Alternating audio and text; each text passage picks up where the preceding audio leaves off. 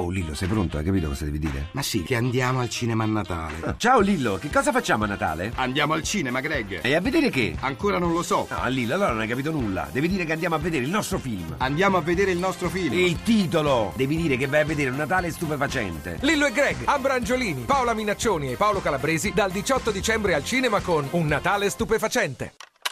Radio Anch'io.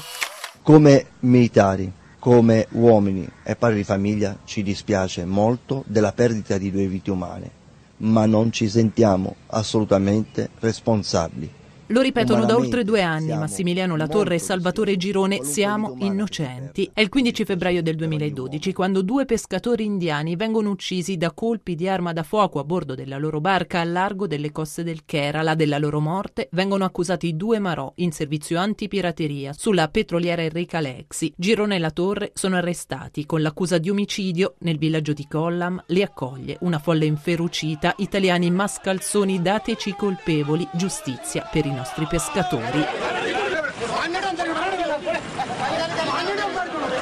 Si apre uno scontro giudiziario diplomatico fra Italia ed India. L'alta corte del Kerala parla di atto di terrorismo. Per il governo di New Delhi non ci sono dubbi, deve prevalere la legge della territorialità perché il peschereccio e le vittime erano indiani. L'Italia replica, l'episodio è avvenuto su una nave battente, bandiera italiana in acque internazionali, la competenza quindi è nostra. E poi i due militari hanno agito in qualità di organi dello Stato, perciò godono di immunità funzionale. L'allora segretario agli esteri Staffan de Mistura da parte nostra costantemente terremo alta la nostra attenzione perché riteniamo che questo è un pericoloso, francamente molto pericoloso precedente per la comunità internazionale, per l'Italia certamente, ma potrebbe esserlo un giorno anche per l'India. Manteniamo la nostra posizione, non molleremo mai i nostri marò e i nostri marò devono tornare nel proprio paese. Dopo tre mesi in carcere, i due Marò vengono trasferiti in una struttura Coci e viene loro concessa la libertà su cauzione con il divieto di lasciare la città.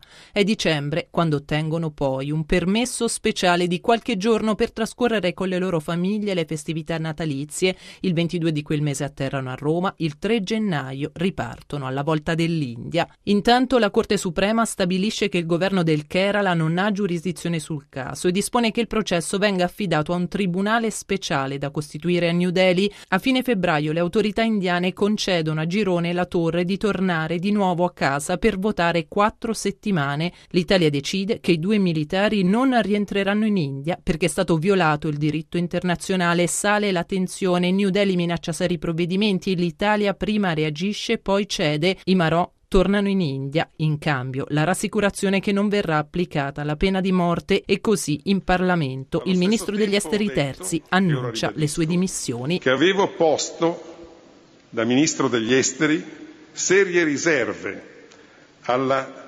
repentina decisione di un loro ritrasferimento in India in data 22 marzo la mia voce è rimasta inascoltata. Proprio per questa mia posizione non posso più far parte di questo governo e annuncio le mie dimissioni.